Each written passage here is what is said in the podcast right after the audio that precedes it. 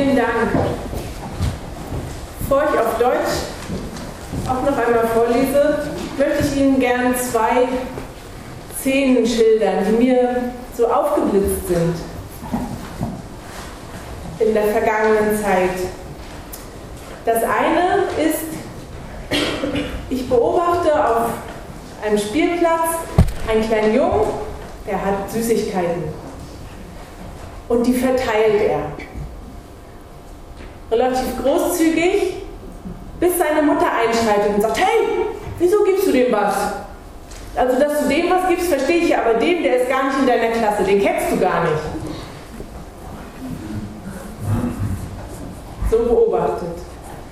Eine andere gehörte Sache, ich bin im Altersheim zu Besuch bei einer Dame, die wirklich fast ein Jahrhundert alt ist und die mir erzählt, dass sie immer wenn neue Leute auch ins Altersheim kommen und da erstmal na, so verunsichert und traurig sind, dass sie auf die zugeht, ihnen erklärt, wie das alles so funktioniert da, auch mit dem Aufzug, wie man ihn betätigt und wann die Essenszeiten sind, wie man sich so da verhält. Weil sie sagt, sie weiß ja, wie es ihr selber ging, als sie dort neu war. Aber denken Sie, man hat da was davon. Ach, nur Ärger. Kein Dankeschön. Jetzt lese ich nochmal Lukas 6, Verse 27 folgende. Aber euch, die ihr mir zuhört, sage ich, liebt eure Feinde, tut denen Gutes, die euch hassen, segnet, die euch verfluchen, betet für die, die euch beschimpfen, schlägt dich einer auf die Backe, halte ihm auch die andere Backe hin. Und nimmt dir einer den Mantel weg, überlasse ihm auch das Hemd. Gib jedem das, worum er dich bittet. Und wenn dir jemand etwas wegnimmt, das dir gehört, dann fordere es nicht zurück. Genauso wie ihr behandelt werden wollt, behandelt auch die anderen. Wenn ihr nur die liebt, die euch lieben, welchen besonderen Dank erwartet ihr da von Gott? Sogar die Menschen, die voller Schuld sind, lieben ja die, von denen sie geliebt werden. Wenn ihr nur denen Gutes tut, die euch Gutes tun, welchen besonderen Dank erwartet ihr da von Gott? Sogar die Menschen, die voller Schuld sind, handeln so. Wenn ihr nur denen etwas leiht, von denen ihr etwas wieder zurück erwarten könnt, welchen besonderen Dank erwartet ihr da von Gott? Sogar die Menschen, die voller Schuld sind, leihen sich gegenseitig Dinge, die sie später zurückbekommen. Nein, liebt eure Feinde, tut Gutes und verleiht ohne etwas dafür zu erhoffen. Dann werdet ihr großen Lohn erhalten und Kinder des Höchsten sein. Denn Gott selbst ist gut zu den undankbaren und schlechten Menschen. Und ich mache an dieser Stelle mal einen, einen Schnitt, weil ich denke, da ist uns genug mit aufgegeben für heute. Also Amen. Ja, das Thema Feindesliebe ist ein großes Thema. Und wenn wir ganz ehrlich sind, ist es auch ein komisches Wort. Feindesliebe, das ist doch ein Widerspruch. Ja, meine Feinde liebe ich nicht. Ich weiß nicht, welcher Film so bei Ihnen angeht, wenn Sie das Wort Feind hören. Das ist ja bei jedem auch verschieden. Vielleicht kommt da direkt jemand, den Sie vor Ihrem Auge dann sehen, eine Person oder eine Situation. Vielleicht denken Sie auch, habe ich gar nicht, bin ich ja gut raus oder so. Jesus, wenn er hier von Feinden spricht, meint er nicht unbedingt in erster Linie die persönlichen Feinde, die uns irgendwie das Leben schwer machen. Sondern wenn er zu seinen Jüngern von Feinden spricht, dann meint er die gesellschaftlichen Gruppen, die es damals in Israel gab und auch die Feindschaften, die es da gab, die tiefen Gräben, die da vorhanden waren. Zum Beispiel zwischen den Pharisäern ja, Männer, die ganz Gott dienen wollten in ihrem Alltag und auf die Gebote besonders geachtet haben und den Sadduzäern, Männer, die natürlich auch Gott dienen wollen, aber die schon etwas höher gestellt waren, also nicht ganz arm wie die Pharisäer, nicht die Einfachen, sondern so die Adligen, die Oberschicht, die auch weltoffen waren, die auch griechischen und römischen Ideen offen waren. Nur nicht so sehr den neuen Ideen, den, den äh, theologisch neuen Ideen. Und die mochten sich gegenseitig gar nicht. Ähm, oft werden die ja in der Bibel auch so in einem Abendzug genannt, Pharisäer und Sadduzäer. Die waren sich einig und zwar in ihrer Ablehnung gegenüber Jesus und seiner Bewegung. Aber sonst waren sie sich gar nicht so sehr einig. Denn da gab es auch Hass und Missgunst und Neid. Und dann wissen wir, gibt es noch die Zeloten, die kriegerisch gegen die römische Besatzungsmacht vorgehen wollen, die so einen Guerillakampf ähm, begonnen haben. Und die, die, die, die, ange, also die, die angepassten Juden, die sich irgendwie mit der Herrschaft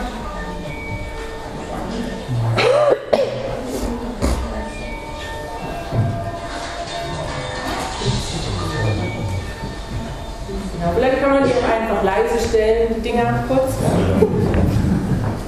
Also die sich irgendwie mit der Herrschaft arrangieren, ja, da waren die Zeloten natürlich wütend auf die. Ne? Ihr müsst alle kämpfen, weil dann kriegen wir es vielleicht noch hin, uns zu befreien. Und dann wissen wir, gibt es die, mit denen man sowieso nicht geredet hat, mit den Samaritern zum Beispiel. Da hatte man gar keinen Umgang, Juden und Samariter. Und dann natürlich die Besatzungsmacht, die Römer, die Heiden, die Nichtjuden. Da betrat man noch nicht mal das Haus. Also es gab die Gesellschaft war wirklich ähm, ähnlich wie heute eigentlich zerklüftet, gespalten und gar nicht so einfach zu handhaben. Die meisten waren sich irgendwie einig darin, Jesus und seine Bewegung abzulehnen, aber ansonsten nicht in so vielen. Und Jesus selber war ein Grenzgänger. Ja, er stritt sich mit den Pharisäern und Sadduzäern, aber irgendwie so aus vollem Herzen und ganz bei der Sache. Und er ging zu, den, zu dem römischen Hauptmann zum Beispiel ins Haus und machte seinen Sohn wieder gesund. Oder in einer anderen Geschichte seinen Knecht wieder gesund. Er sprach mit Samaritern. Er hatte einen Zeloten, einen Widerstandskämpfer in seiner Jüngertruppe.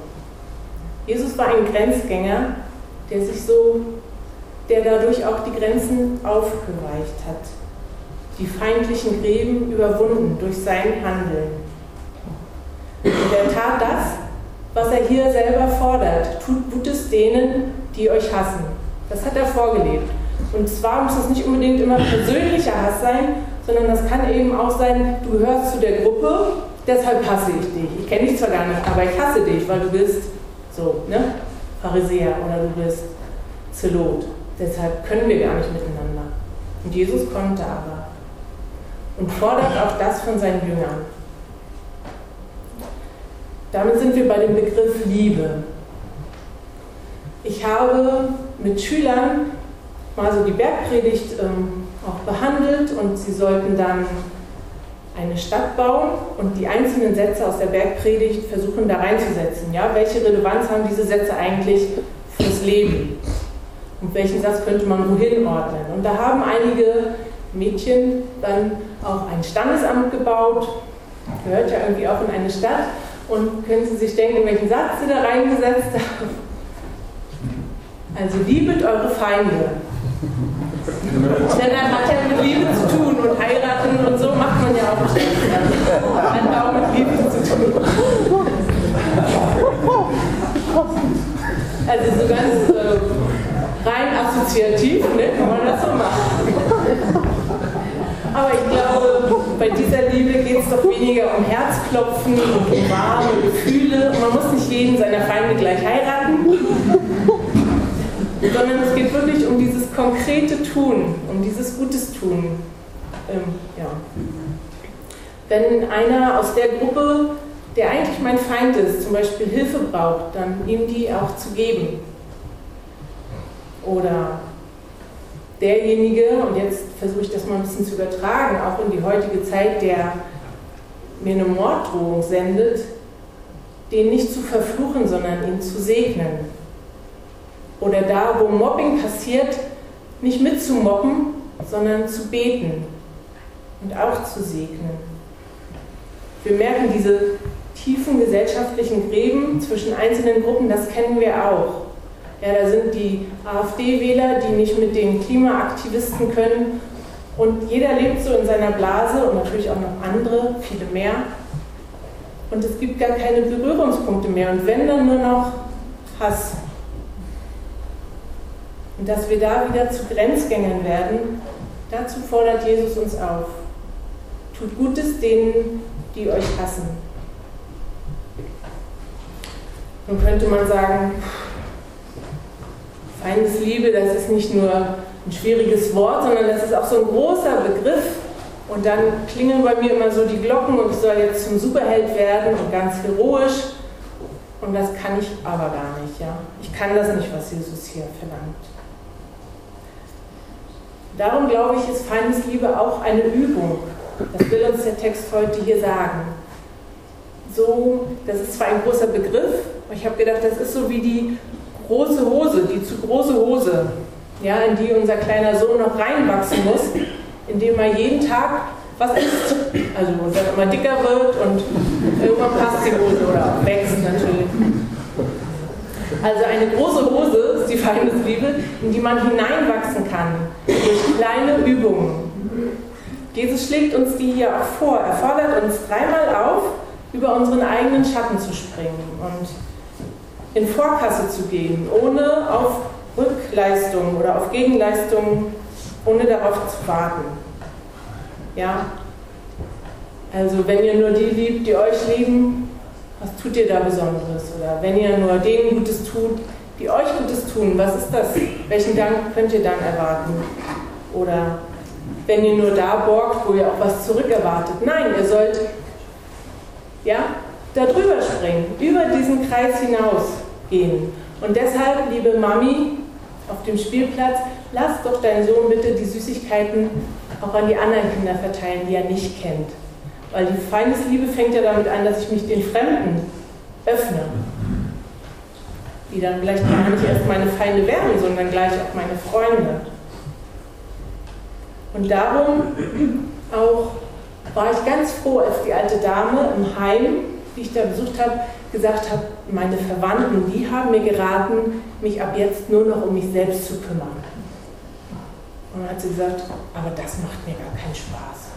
Und dann habe ich gesagt, ja, das finde ich gut. also warum nicht auch weiter freundlich sein, ohne zu wissen, ob die andere alte Dame da jetzt mir das mein Leben lang dankbar hinterhertragen wird. Wahrscheinlich nicht.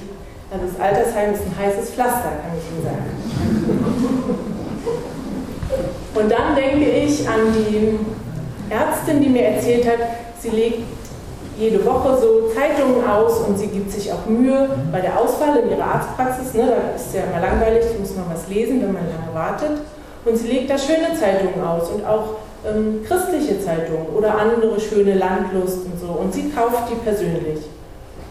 Und dann sind die mal weg. Ne? Also nicht alle auf einmal, aber so peu à peu sind die dann weg. Und die Schwestern sagen schon, nee, also Herr Doktor, da müssen Sie mal, das geht so nicht. Und muss man irgendwie anketten oder.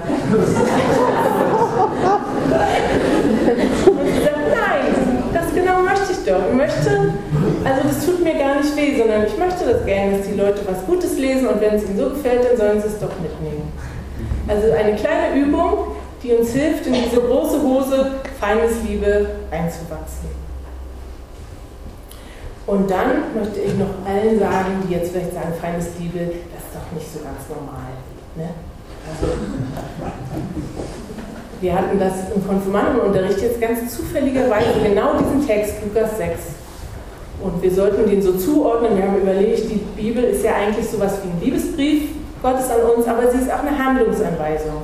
Und die Konfis sollten dann verschiedene Texte zuordnen, unter anderem auch diesen. Ja, liebt eure Feinde, tut Gutes und so. Und das war ganz einfach, natürlich, das ist eine Handlungsanweisung. Aber dann sagte einer, aber ganz schön streng. Also das macht man ja normalerweise nicht. Man erwartet normalerweise natürlich schon auch Dank zurück und so. Ne? Also das ist nicht normal. Sondern ich glaube, Feindesliebe ist echt ein eschatologischer Lebensstil. Ja? Oder auf Deutsch Jesus-Style. Das ist ein Jesus-Style.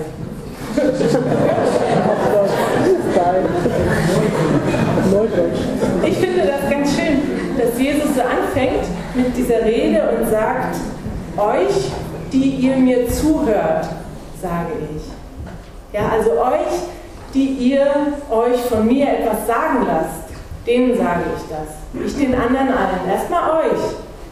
Euch, die ihr euch von mir prägen lassen wollt, die ihr meinen Style annehmen wollt. Ja, euch sage ich das. Und dann am Ende sagt er, lese ich nochmal vor, weil es auch so schön ist. Nein, liebt eure Feinde, tut Gutes und verleiht, ohne etwas dafür zu erhoffen. Dann werdet ihr großen Lohn erhalten und Kinder des Höchsten sein, denn Gott selbst ist gut zu den undankbaren und schlechten Menschen. Also Kinder des Höchsten sein, das werdet ihr dann wenn ihr damit anfangt, ne? so reinwachsen in die Hose. Also es ist nichts, was sich an unserem normalen Erleben orientiert. Ja, das erleben wir ganz selten, dass jemand dann auch noch die andere Backe hinhält oder dass jemand noch sein Hemd auszieht. Eigentlich würde man eher alles dann festhalten oder weglaufen oder auch zurückschlagen. Sondern das, was Jesus hier sagt, das orientiert sich an Gott und an seiner Güte und auch an seiner neuen Welt, wo es diese Zugehörigkeiten zu Gruppen nicht mehr gibt und wo es auch dieses Mein und Dein nicht mehr gibt, wo das gar keine Rolle mehr spielt, sondern nur noch Gottes Güte und seine Gnade, auch gegenüber Undankbaren und Schlechten.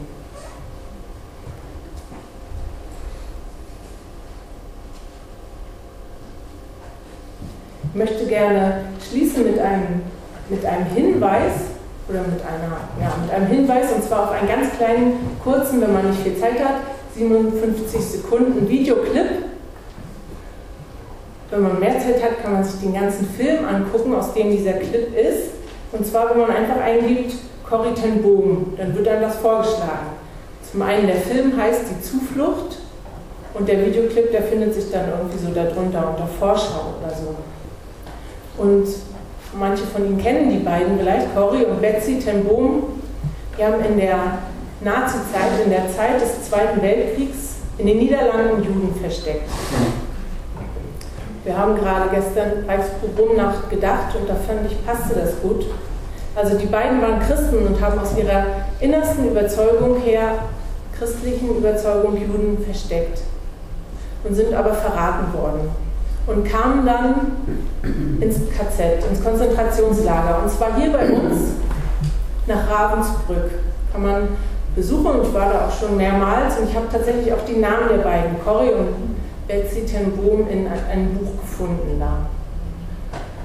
Und den, ähm, also das war halt harte Arbeit, jeden Tag schlechteste Bedingungen, hygienisch und ähm, nichts zu essen war kein Vernichtungslager, es war ein Arbeitslager, aber trotzdem war es darauf ausgelegt, im Prinzip die Menschen zu brechen, sie kaputt zu machen. Die, viele starben dabei. Und die Betsy hat auch dort in dem Lager immer wieder gebetet, hat gesagt, wir wollen beten. Wir wollen beten für unsere Mitinsassen sozusagen. Wir wollen beten für unsere Aufseherin. Und das hat sie auch gemacht. Und in diesen kleinen 57 Minuten, äh, Sekunden Clip. Da sieht man, wie sie geschlagen wird von einer Aufseherin wegen einer Lappalie und wie ihre Schwester dann hinstürzt und die Betsy sagt, keinen Hass, Cory, keinen Hass. Denn, und das sage ich jetzt, wenn wir zurückhassen, dann hat das Böse gesiegt. Und darum sagt Jesus zu uns, die wir ihm zuhören, liebt eure Feinde.